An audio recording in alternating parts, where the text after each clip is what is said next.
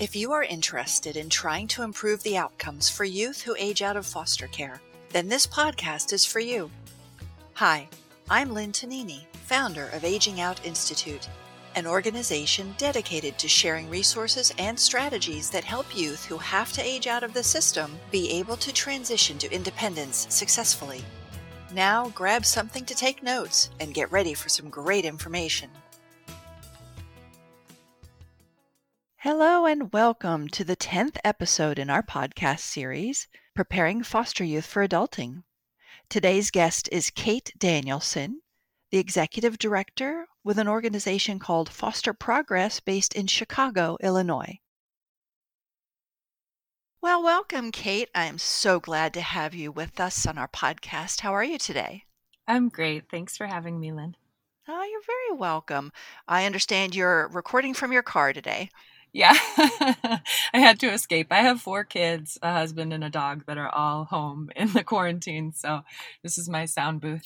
I hope you don't mind me asking about that because of the time we're in. Yeah, yeah it just seems to reflect, you know, some of the challenges that we all are facing. Mm-hmm, so, mm-hmm. well, why don't we go ahead and get started? How is it that you are connected with the foster care system?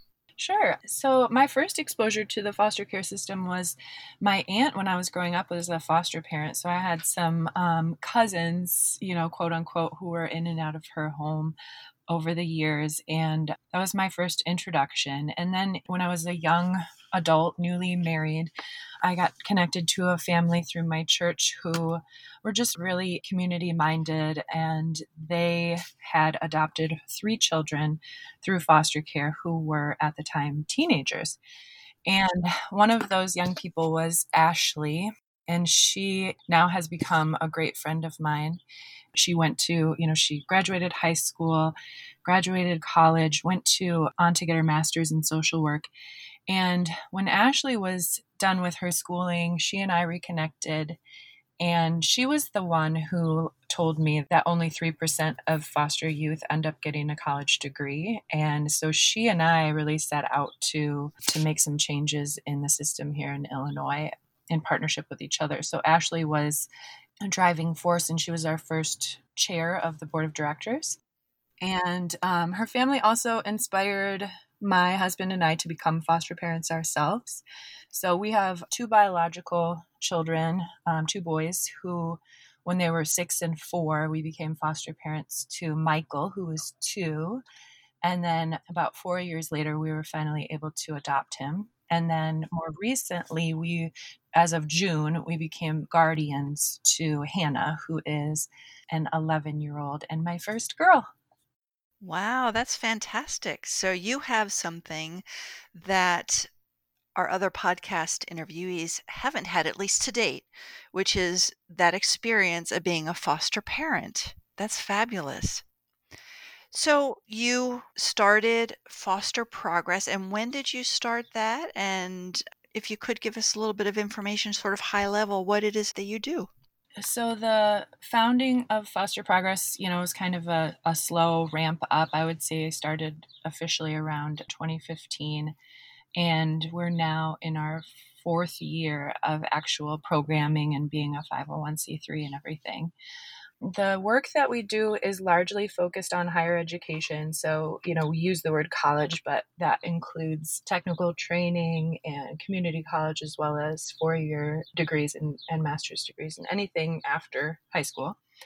So, we're just encouraging more youth to pursue higher education, and we do it through four main programs our highest touch program is a mentoring program, one on one mentors that start in typically like the junior year of high school and go through the freshman year of college. And that program is also wrapped up in um, some scholarship money. So each time that the students meet with their mentors, they earn $100 in scholarship money, which then they can use on really anything that's going to support their educational goals once they're enrolled in a program after high school.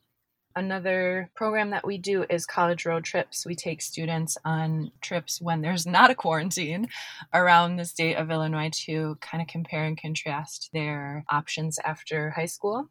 And we also do some advocacy work, just making sure that there are as many supports and as few barriers as possible in like state legislation and also in the policies of places like our institutions of higher education and in the foster care mm-hmm. system. And then lastly, we try to provide some trainings for any helping adults. So whether it's the caseworkers, the foster parents, educators in high schools and in at the college level, just try to bring them the best practices for how can we remove barriers to student success. Wow, that's a great overview. I want to go back to the mentoring program. You mentioned that when the young people meet with their mentors, they earn some money as part of that scholarship. How has that worked as an incentive? It's the first time I've heard that particular strategy, and I love it.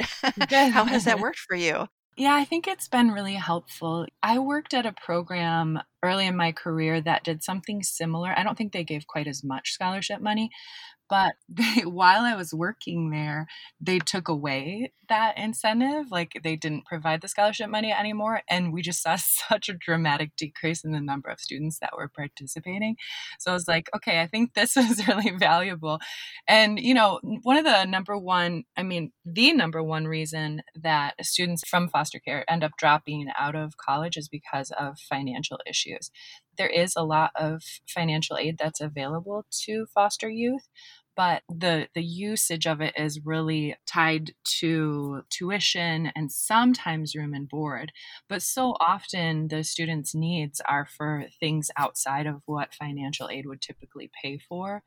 And so i think having money that's not so specific is uh, really helpful to our students. So you know and sometimes too like in terms of incentivizing the program sometimes our students they know that they're going to need money, but they don't necessarily know that they need the mentoring until it's too late. And so it encourages them to apply early on and get that support even before they realize how much they're going to need it.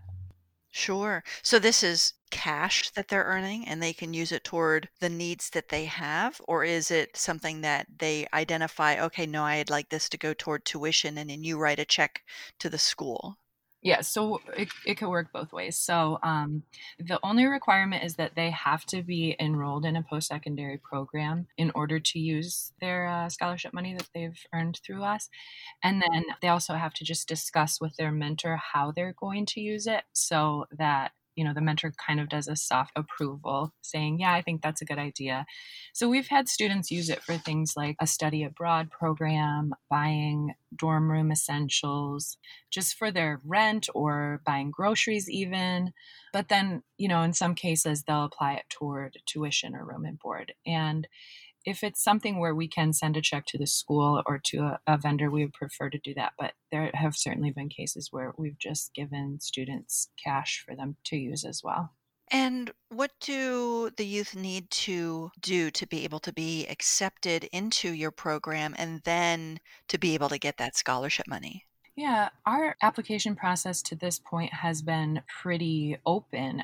Really, all that we're looking for is that desire. If a student wants to pursue higher education and they want a mentor to help them to do that, that's all we're looking for. We don't ask that they have any certain GPA or test scores or even letters of recommendation, just because we know that those are barriers to students succeeding in other types of scholarship programs and things like that, and even in access to college itself.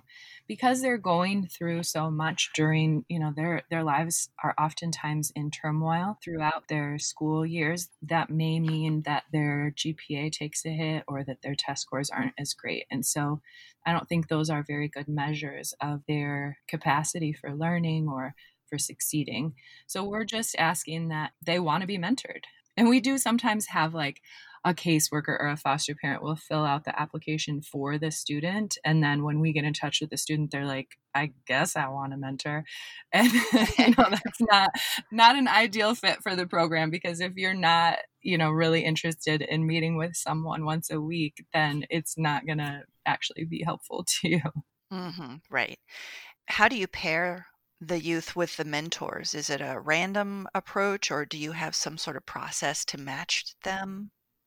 Yeah, we have a process. So um, there's applications on both sides for the mentors and for the youth. And then really our the primary function for matching is geography because we want it to be easy for them to get together. So they have to live, you know, somewhat close to each other.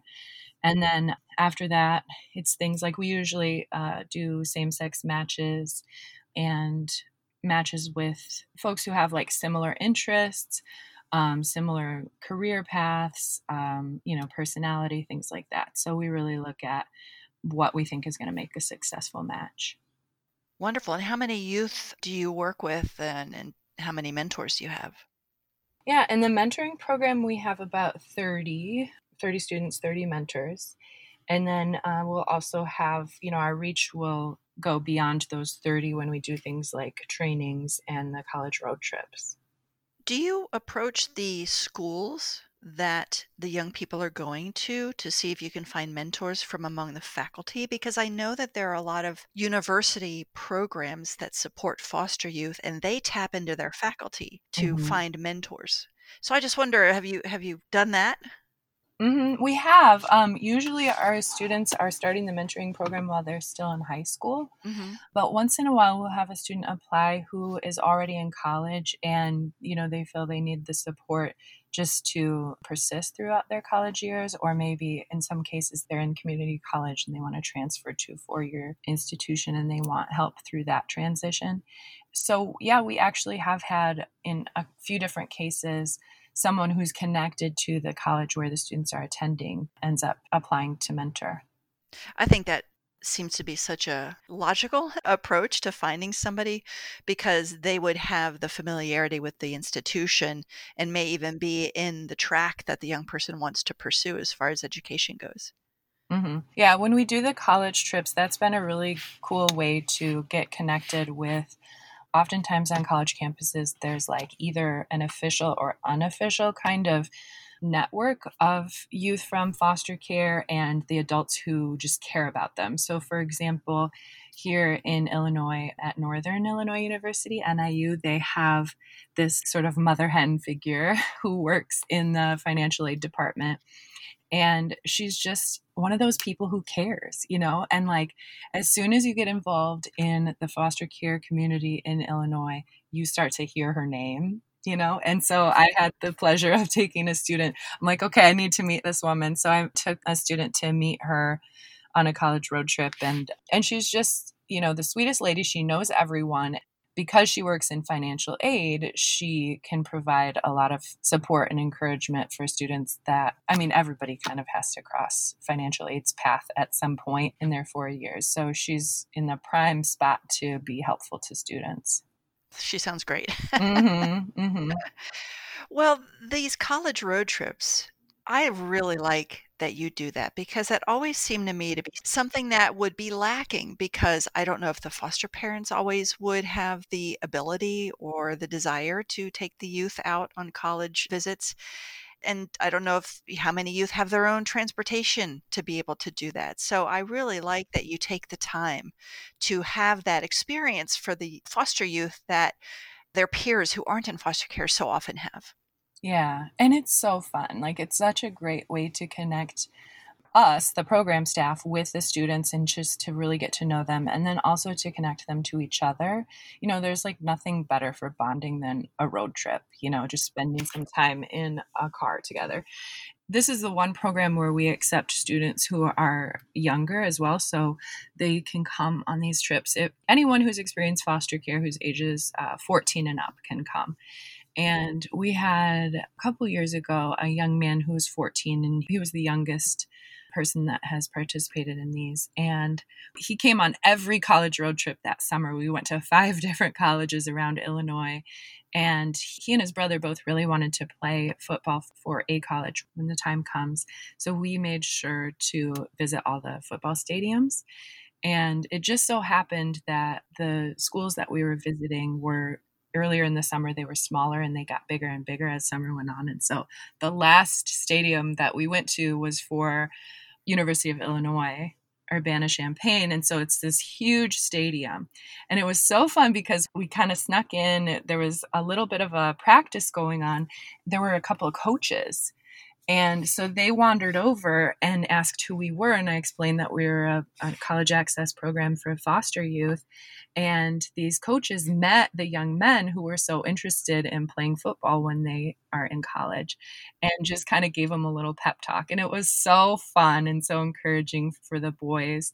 And then I got an email after the fact from their caseworker saying, that she was so pleased that this young man had been able to come on the college road trips this summer because now he was starting high school with that goal of getting into U of I by the time he graduates high school. And so that inspiring trip made a really big difference in his life. And you know that's that's the goal of those trips. Not only information gathering but also just hey this is for you. Like picture yourself here and this could be your future too yeah, it, it actually made me wonder how often your youth have that paradigm shift of, yes, I can do this. And so for, for that reason, that experience seems really valuable. Right. Yeah. I think that's a big part of our work at Foster Progress. You know, like I said, there is a lot of financial aid that's available for foster youth, and there are some people in the Department of Children and Family Services that are implementing just getting the financial aid out to those kids and getting them in programs to support them. But sort of the the puzzle piece like where foster progress fits in is by getting the word out at an earlier age training foster parents and caseworkers and the youth themselves to think of this as an option for them. Because i think there's so few people that are saying that message to them that you have a bright future ahead of you education is how you can get there you are capable of it and all of that Absolutely. Now, I'm mm-hmm. wondering what the philosophy is at Foster Progress regarding encouraging attendance at a college and university versus community college versus the trades, because there are pros and cons to each. And for so long, the schools have been pushing college, college, college, and now we have a, a deficit of people um, in the trades. And so there's a real need there to have young people go into the trades and also it's less debt to go to a community college or a trade school. So I'm just wondering how do you communicate with the young people you work with as far as which direction they should go and is it really driven by the youth?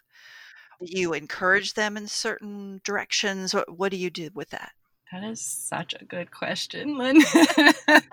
it's such a good it's a really hard one and it's one that um it's one that I struggle with and I'll tell you why. It's something that I've thought about. So for me personally a 4-year degree I think is a goal that really more foster youth should consider and I think so often there's biases against foster youth and against low income youth and against people of color and urban youth. So these are the populations that I've worked with throughout my whole career. I started my career as a high school English teacher in one of the most underserved communities here in Chicago. And I think so often we're tracking those populations into the technical careers and so I do want to push students who are capable and who are interested and who have that desire and that motivation to really pursue the highest possible level of education that they can, because I think too often we're steering them toward a lower bar. So that's my personal philosophy. I also just see, statistically speaking, that four year degrees, especially because they're so expensive, are getting a bad rap in the media. And this is kind of a pet peeve of mine. So, like, for example, you'll see a lot of stories about so and so who has bachelor's degree in English, which is what I have my bachelor's degree in, by the way, or philosophy or art or something like that. And and maybe they also have a master's degree. And they're working like three low paying jobs and they're buried in student debt et cetera et cetera. So i feel like you see a lot of those kinds of stories these days. But if you just look at the statistics for employment and just income level, really higher education, a four year degree, a bachelor's degree is still by far the best way to climb that social ladder, to have less unemployment, to be less likely to be unemployed, and to have a sustainable salary and a sustainable career over the course of your lifetime.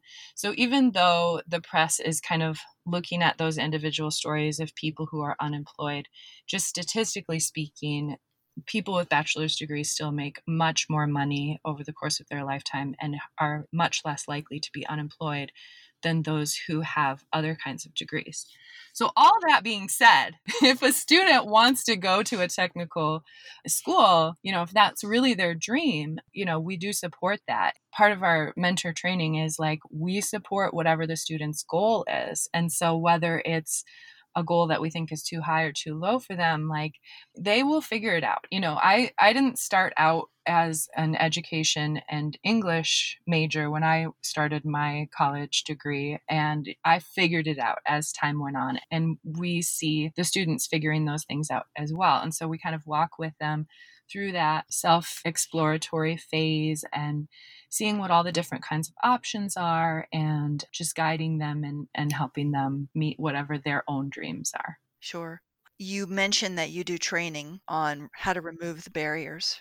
What would you say are, say, maybe the top two or three barriers that you've learned are preventing foster youth from attaining the education that they really need?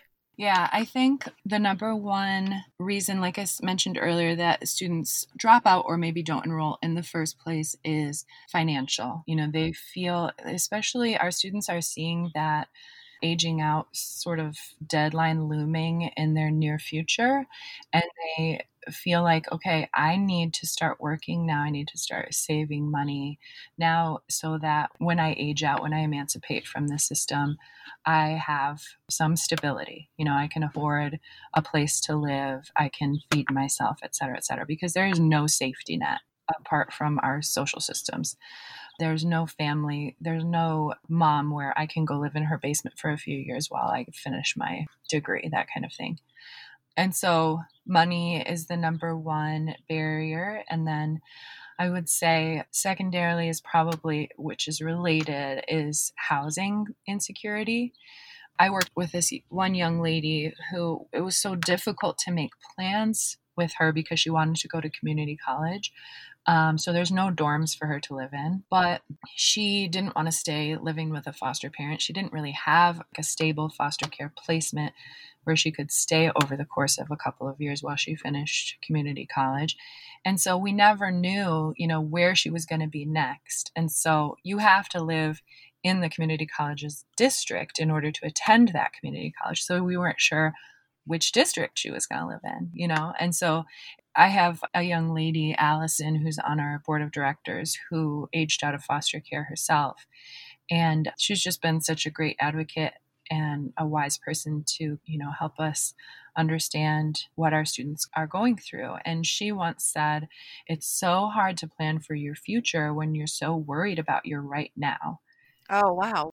I, I really like how she's put that. I don't like that she had to say it, but the way she put it was great. Yeah. So, and we see that all the time. Like, you know, we want to help these students turn their their dreams into plans and take these actionable steps, but it's very difficult to do when there's so much insecurity. Sure. Now, do you have a residential component to your services there? You've got youth all over. So, how far do you reach and how do you help them get the housing that they need? I'm thinking particularly on breaks and over the summer.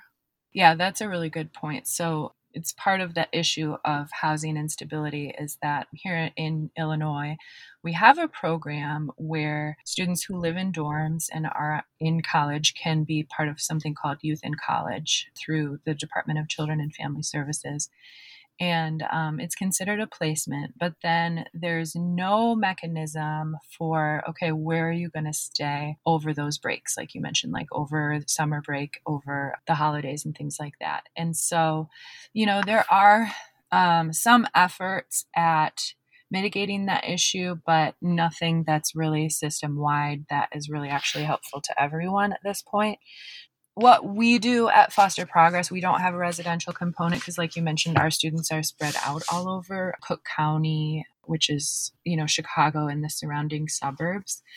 But what we do is just try to help each individual student and make sure that they have plans so that they're never like caught off guard by, oh, summer's rolling around and I haven't decided where I'm going to be staying. And we have definitely had situations where our mentors step up and offer our students a place to stay. One mentor actually became a foster parent so that she could foster the young lady that she was mentoring when her placement fell apart. And now, during um, this COVID situation, it's getting to the point where many of our colleges are allowing our students to stay on campus, but it's getting toward the end of the school year. And so they are going to be closing up the dorms. And so we have another situation right now where a mentor has offered a place for a young man to stay because he has no real home to return to. Yeah. I've actually talked to a few, interestingly, retired individuals who told me, you know, if I knew of a young person at a college near me, Yeah. They would be more than welcome to come and stay with me over breaks and over the summer, which gave me the idea of someday, I don't know when it could happen, but to create like an Airbnb for young people in foster care who are looking for a temporary place to stay. Yeah. Yeah. And it might be, you know, starting with those college students. They're looking for place over the breaks and over the summer. And I thought, you know, hey, you could get these individuals or couples who say, I live near a college. We've got an extra room. Our kids are out of the house. Come stay with us.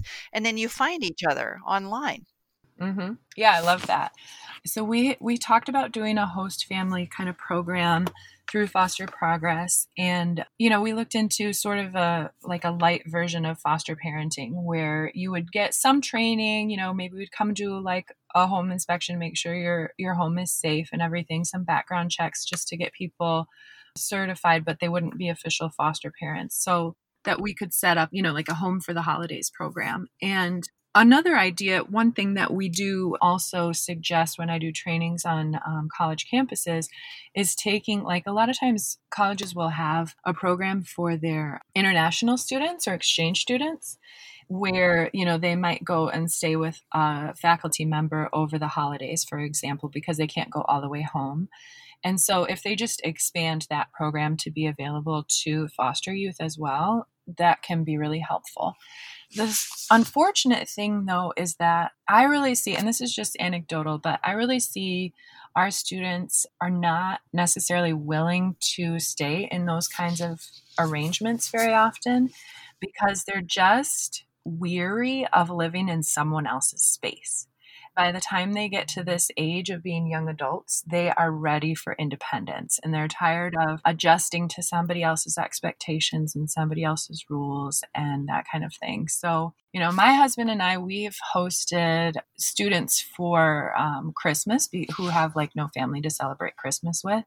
And that was really fun. But they already have a connection with us, they already know us. And even so, you know, you can just tell like these are our traditions are not their traditions and they're still a guest. So I think that really like the best solution to the housing insecurity would be to offer students their dorms staying open over those breaks so they don't have to move in and out or just more money for rent so that they can be in apartments and living with roommates and you know their peers so that they can have that independence and don't have to adjust to yet another foster parent like figure. Yeah, that's a good point. I have to think about that some more. I know. I there's so many people who care about this population and it seems like such an easy fix, you know? Like I would host these kids, you know, you can come stay at my house for a couple weeks. I have a guest room. And I know there are certainly students who would enjoy that and who would take you up on that opportunity, but you know, not all. Yeah, sure. What I'd like to do now is to ask about the current situation that we're in. You're interviewing mm-hmm. from your car. That's one reflection. but I would imagine that your work with the foster youth that you mentor and show around mm-hmm. the colleges and so forth has been impacted because a lot of the mentoring and this college road trip it's all in person. So how has it impacted your program and how are you managing through it yourself and how are you helping your youth manage through it? The thing that is really a little bit scary about this quarantine for foster youth is that the folks who are mandated reporters, like their teachers and their doctors and the adults that they interact with every day, don't have eyes on them as much. And so the number of abuse and neglect hotline calls has gone way down, but we know that that does not mean our children are being abused and neglected less. And so that's really worrisome. But a program like Foster Progress, where a student is paired with a one on one mentor, they have that mentor who can check in on them at least remotely through a phone call, you know, a Skype conversation, texting, etc. So our mentors are definitely still checking in with the students and working on their plans remotely by using technology. It has definitely impacted our students and we have some of the older young adults who were working and um, providing for their own needs they lost their jobs or their hours were lessened greatly. And so we've been providing some financial support for a couple of kids just so they can get groceries and things like that.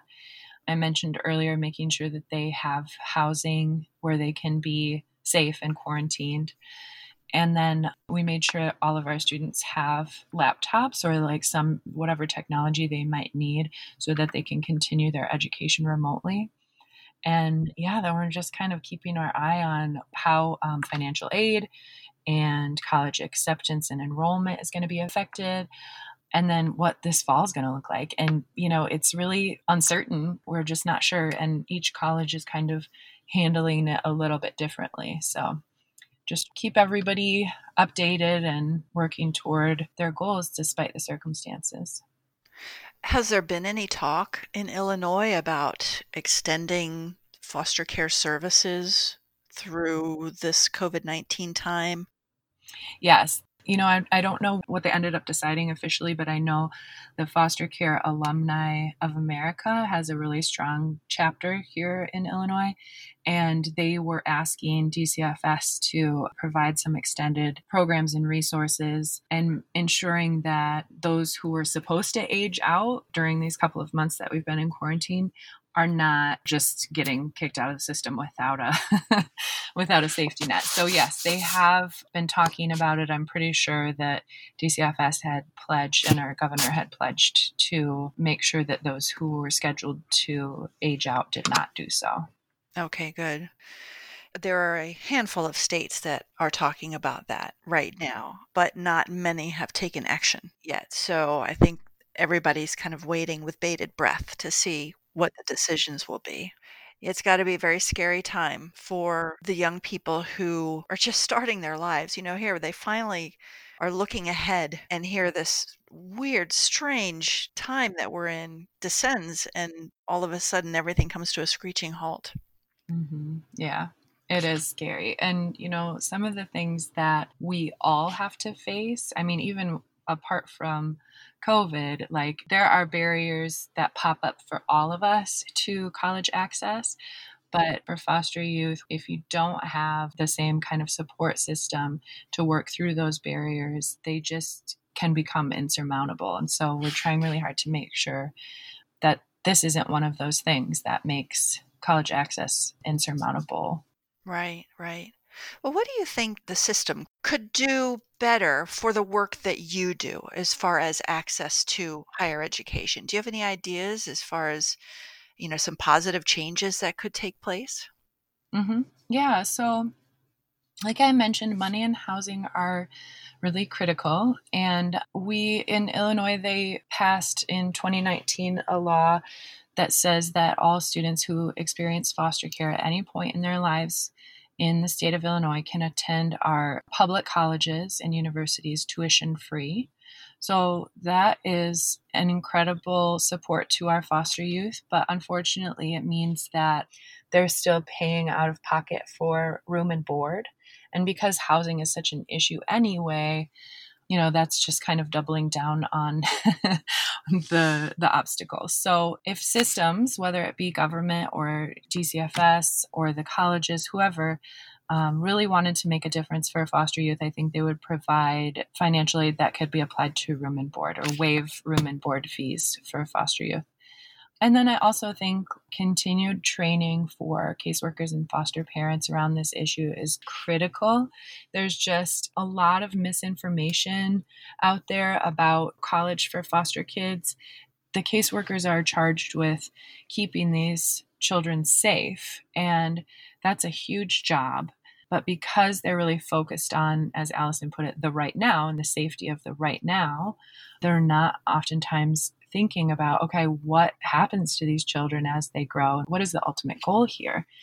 So I just taught a small private agency. I taught a handful of caseworkers a training, and I thought it was really telling. I mean, these are great caseworkers, really caring.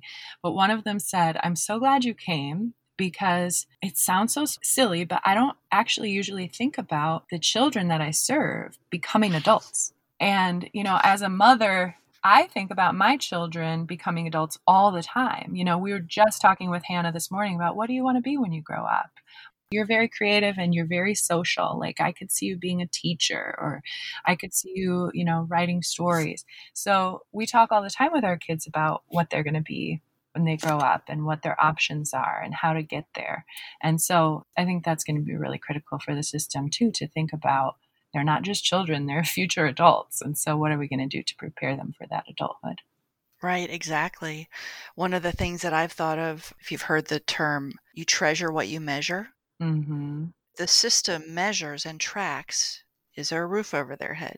Are they getting the food? Is there clothing? Do they have beds? You know, they go and they inspect those things and they track it.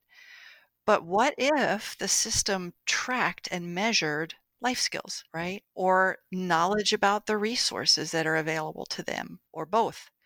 And I know social workers are overwhelmed as it is. I get that. I don't want to make their jobs more difficult.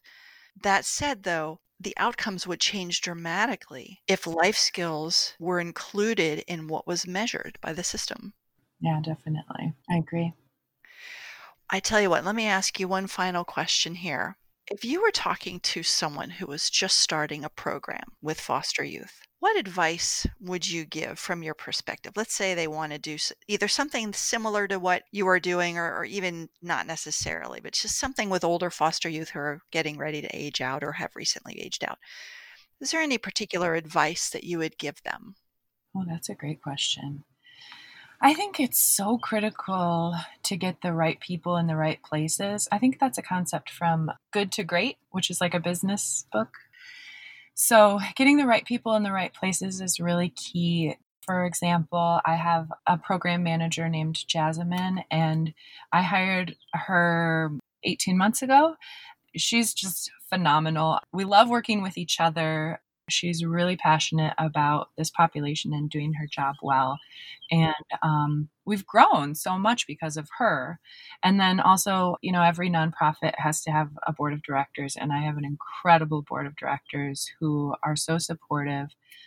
So I would say just make sure you're really careful about getting the right people in the right places, whether it's your board of directors, your staff, your volunteers. You know, our mentors are absolutely incredible people when I first started, I was the only person mentoring the students. And I thought, gosh, like this is really hard. This is my passion. This is the thing, this is my baby. This is the thing I care so much about. How am I going to get more people to commit to this? And as I started recruiting and interviewing people, I realized there are people out there who are incredibly skilled and passionate and kind and successful who will make great mentors. And you know, I am limited in my capacity as an individual, but when I can bring other people into the work and onto the team who are, you know, in many cases like a lot smarter than me or a lot more. I mean, they don't have four children and a dog and a husband at home and they can devote more time to it, you know, then that just amplifies what we're what we're able to do. So that would be my advice. Right. And I would say along with that are the right partnerships. Do you have any partnerships with other organizations that are really key to the work that you do? Definitely, yeah. There are people in Illinois and at our universities in particular who are doing research on this population, particularly Dr. Jennifer Geiger. So she used to work at Arizona State and now she works here in Illinois at UIC, uh, University of Illinois at Chicago. And she's been an incredible partner. DCFS itself is a partner that we've been working with, and a bunch of different private agencies that contract with DCFS the foster care system is a pretty interconnected system. Like if once you get involved in it, you know, you very quickly learn who the key players are and the more the merrier, I say. Like we all need to be working together because it's a big issue. There's a lot of youth and um, they have a lot of needs. Oh, definitely. And you mentioned Dr. Jennifer Geiger, and I wrote her name down to put in the uh, show notes. Is that to ensure that the strategies that you put into place have a research foundation? Oh, definitely. Yeah, definitely. Yeah. So when when I started Foster Progress, I mean, anytime you start a new program, you really have to look at what's already out there and make sure you're not just duplicating it. And if you are, dupl- I mean, sometimes there's a reason to duplicate programming, whether it's like geographic or if you think you can do it better or something like that. But, you know, seeing what's already out there and then, you know, you have to do your due diligence in terms of research with making sure that what the solutions that you're providing are evidence based and and make sense given what the problem is that you're trying to solve. Definitely. Actually, the podcast that would have been posted right before yours is with Dr. Johanna Greeson out of the University of Pennsylvania. And we talk about just that the importance of having that research foundation to ensure that you're applying things that are going to help the young people and will definitely avoid hurting them. Right, of course, yeah. And I think there's also a place for, you know, being innovative and trying something new. And if you decide to to innovate and do something that hasn't been researched yet, then to track your results and like you say, measure it to make sure that what you set out to do is what you're actually accomplishing. Right. And there may well be researchers out there that have graduate students who would be more than happy to do a project with you. If, as, as an organization, talking to the listeners, if you have an organization that wants to try something new, work in tandem with a university in the uh, application, and then you can, you know, track the implementation and the results with them. Uh, I think that would be a fantastic idea. Yeah, that is a great idea. All right. Well, I think we probably have reached the end of our time. I want to thank you so much, Kate, for talking with us today. It's been great learning about your program. I'll be very interested in in following you from here on in. I'll find you out there. And are you on social uh, media? Yep, we're all over it. all right. And how could people contact you if they wanted to get in touch with your organization, maybe even to talk with you about what you do and to brainstorm some ideas? How might they be able to reach you? Yeah, our website is um, foster progress.org. And the email address that's probably easiest to reach me at is info at foster progress.org. Okay. And I have been asking everybody, so I don't want to neglect you either. Um, I'm not sure I didn't ask about how you are funded, but is there an opportunity for donations if people wanted to help you out? Yes, please. yeah, we're we're largely um, privately funded, so um, we have a couple of foundation grants, and um, otherwise we are largely uh, just individuals who give and that's on the website as well. We had to cancel our um, fundraiser, our annual event this year, which usually brings in 40% of our budget. So that was a big blow. And luckily we have some savings that we can we can go off of and we did get that small business loan from the government um, for our salaries. So I think we'll be fine, but um, we did have to definitely like cut back on some of the things that we would normally provide for our students. So anything helps, and we're doing some virtual stuff throughout the month of May that people can participate in if they are willing. Okay, terrific. Well, hopefully our listeners will take you up on that and uh, and be able to donate. I know it's a tough time for everybody, so that's certainly understandable. But I, I do want to share in these podcasts how folks can donate to the different organizations because we're we're all trying to do good things with the foster youth. And I know there are a lot of people out there who might be able to give a little bit. So I wanted to share that. So, yeah, yeah, I appreciate that. Sure. Well, you're very welcome. Thanks again, Kate. And uh, I do wish you well getting through the COVID 19 time. Hopefully, it will be ending soon. I look forward to maybe touching base with you sometime in the future. Yeah, thanks so much for having me. This is a great opportunity, and I've been learning a lot from your other guests. So this is cool. All right. Well, for those who have listened to the end, thank you so much. Look for another podcast in the next two weeks uh, at the very latest. Thank you so much for listening to this episode of Preparing Foster Youth for Adulting. Any resources or research mentioned in today's podcast will be added to this episode's show notes at agingoutinstitute.org forward slash AOI podcast. If you have any suggestions for people or programs that you think we should highlight in a future podcast, please send an email with your ideas to podcast at agingoutinstitute.org. Finally, if you found this podcast to be informative or useful, we would greatly appreciate it if you would consider becoming a podcast level patron on Patreon. For only $3 a month, you can help enable AOI to continue interviewing nonprofit leaders, social workers, and former foster youth well into the future. You can find us on Patreon at patreon.com forward slash aging out institute. Thank you so much for considering it, and thank you for listening. Until next time.